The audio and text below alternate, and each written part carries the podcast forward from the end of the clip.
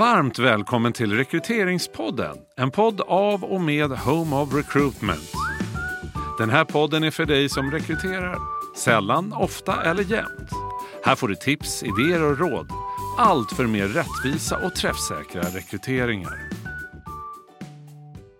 Hej och välkommen till Rekryteringspodden. Idag är det jag, Anke Starfelt, som sitter här tillsammans med Josefin Malmer. Ja. Välkommen Josefin, höll jag på att säga. Tackar, tackar. Kul att podda med dig. Detsamma. Och du ska ju berätta om något superspännande kring vårt kompetensramverk idag. Ja, eller jag tycker ju det. Jag är ju eh, lite mallig över vårt ramverk som nu för tiden används av ganska många verksamheter.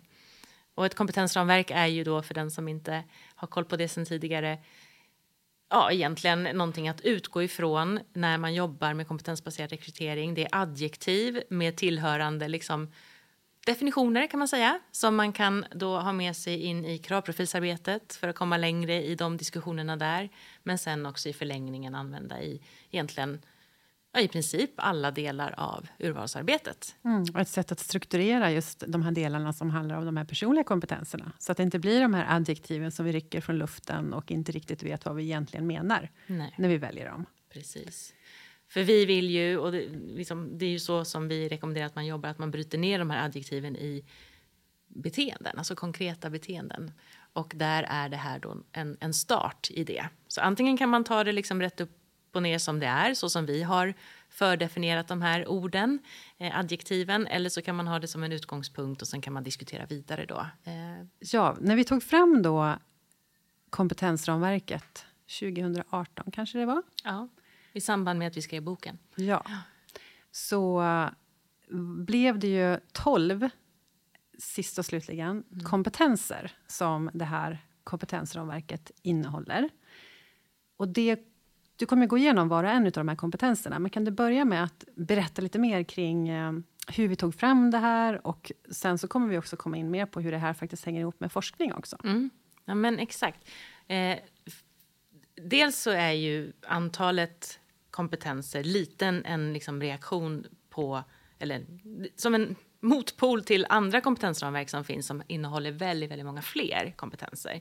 Vi ville ju ta fram någonting som skulle vara lite mer avskalat, lättare, eh, enklare att använda sig utav. Det är svårt nog att välja ut, som vi rekommenderar, då, tre, max fyra kompetenser av 12. Det blir väldigt svårt om man har 30 plus eh, adjektiv att välja bland, Så det är en anledning. Men den andra anledningen är ju också att det bygger på då femfaktormodellen och även på generell begåvning, vilket då gör att man kan använda ramverket eh, Alltså det bygger på, på den forskningen inom eh, arbetspsykologin men också för att man kan använda det tillsammans med testverktyg på ett bra sätt. Det är lätt att eh, koppla testverktygen till Ja. ramverket helt enkelt. Och då spelar det ingen roll egentligen vilken testleverantör man har så länge man har en testleverantör som har ett eh, femfaktortest, Ja. ett egenskapstest och ett logiktest.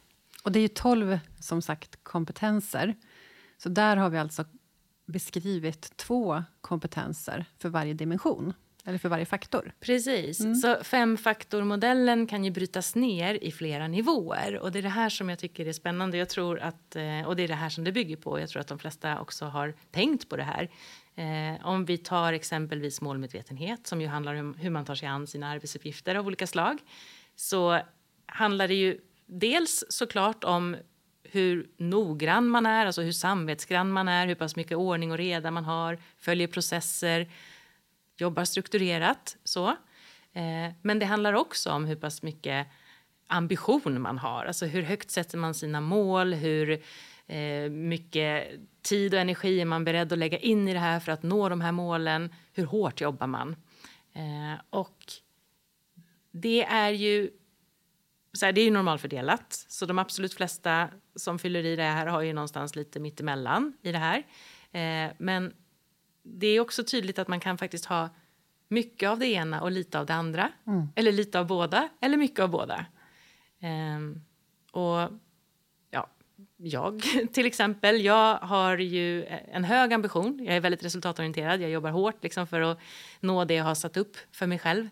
Men det här med strukturen är kanske lite sisådär ibland. Så. så att på den delen av målmedvetenhet så ligger jag kanske eh, åt det lägre hållet i normalfördelningen medan det här med resultatorienterad, där ligger jag snarare väldigt högt. Mm. Och det här är också en anledning, för jag tror att de flesta kan känna igen sig i det här. Att man kanske är starkare i vissa delar. Du kommer ju berätta mer om alla de här. Mm. Eh, men jag tänker också att det här är också en anledning till att det är så viktigt att vi faktiskt beskriver vad vi menar eh, med eh, de här olika kompetenserna. Mm. Därför att det betyder lite olika för olika roller. Och, ja. Nej, men, precis så. Och just målmedvetenhet i vårt ramverk är ju då beskrivet som strukturerad och eller resultatorienterad. Ja, det är två olika det är två kompetenser. Olika kompetenser. Ja. Så varje faktor har blivit till två adjektiv. Mm. Så kan man säga. Precis. Nästa ja. då? Eller ja, men nästa dag, mer? Precis, ja, men nästa då, eh, beroende på ja, vad man tänker är, kommer efter målmedvetenhet. Men om vi tar emotionell stabilitet så handlar ju det om att vara en person som är lugn och trygg och stabil i grund och botten som har en, en god självkänsla, som ser positivt på framtiden och som ser positivt på sin förmåga att hantera framtiden också. Så det är ju en viktig del i det, men det handlar också om att kunna bibehålla ett gott humör. Att inte agera i affekt, att inte brusa upp, att, att liksom hålla ihop det. Mm. Och ja, för att bli lite personlig igen då, så är väl jag väldigt, jag är väldigt så här, äh, det blir bra liksom, det löser sig och det kommer jag fixa och så där. Så att jag har liksom en, en, positiv syn på framtiden och tänker att jag kommer kunna hantera det mesta. Men jag kan ju också bli ganska så upprörd och agera i effekt. Jag kan ju behöva liksom stänga ner datorn och gå ett varv runt kvarteret innan jag bemöter ett mejl och så vidare. inte på Home of Recruitment såklart, men, men historiskt. så att eh, just den delen liksom om att vara, som vi då kallar det, vi, vi kallar det här för trygg. Alltså att vara trygg i att så här, det blir bra och stabil. Det är det andra adjektivet. Så det... du är trygg men inte så stabil? Nej, ja, precis. Jag är inte så liksom, humöret är inte så stabilt. Mm, exakt. Nej. Du är ju stabil som person. Jag är stabil mm. som person. Mm. Men jag är kanske då, om man ska göra någon slags skillnad här, så är jag kanske framförallt trygg. Mm. Exakt. Och sen har vi ju också till exempel extraversion.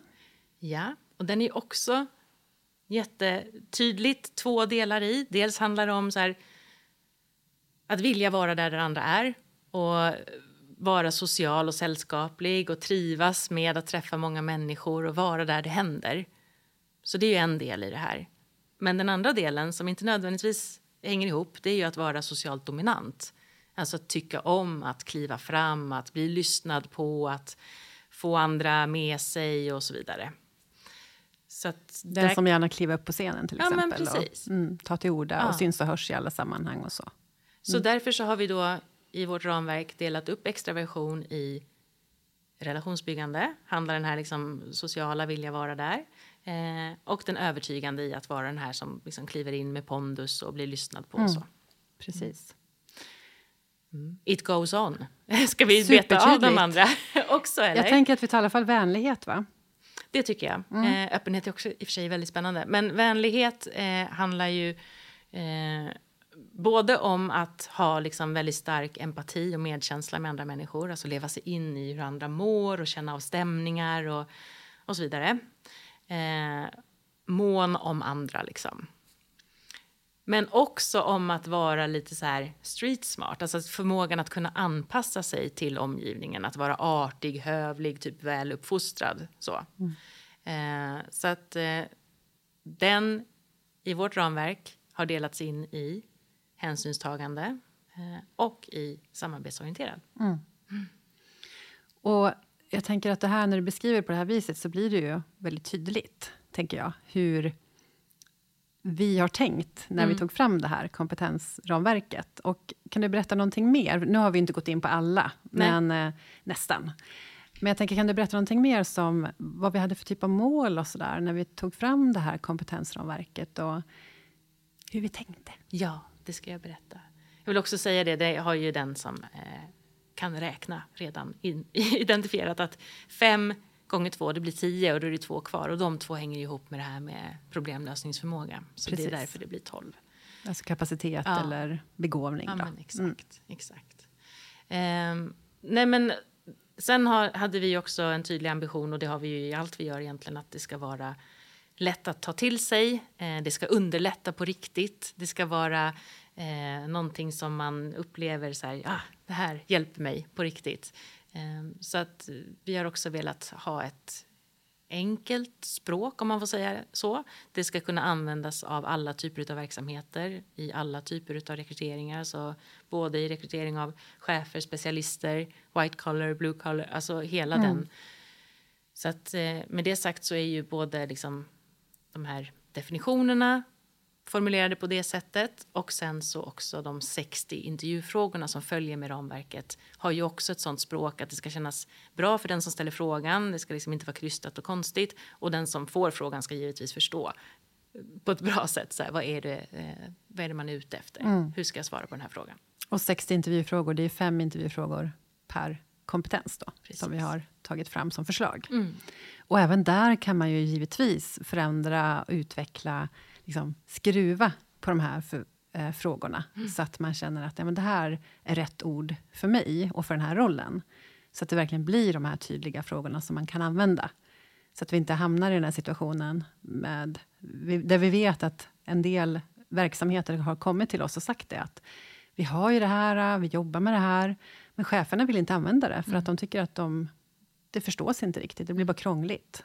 Det blir högtravande och sådär. Mm. Och det är ju det sista vi vill såklart.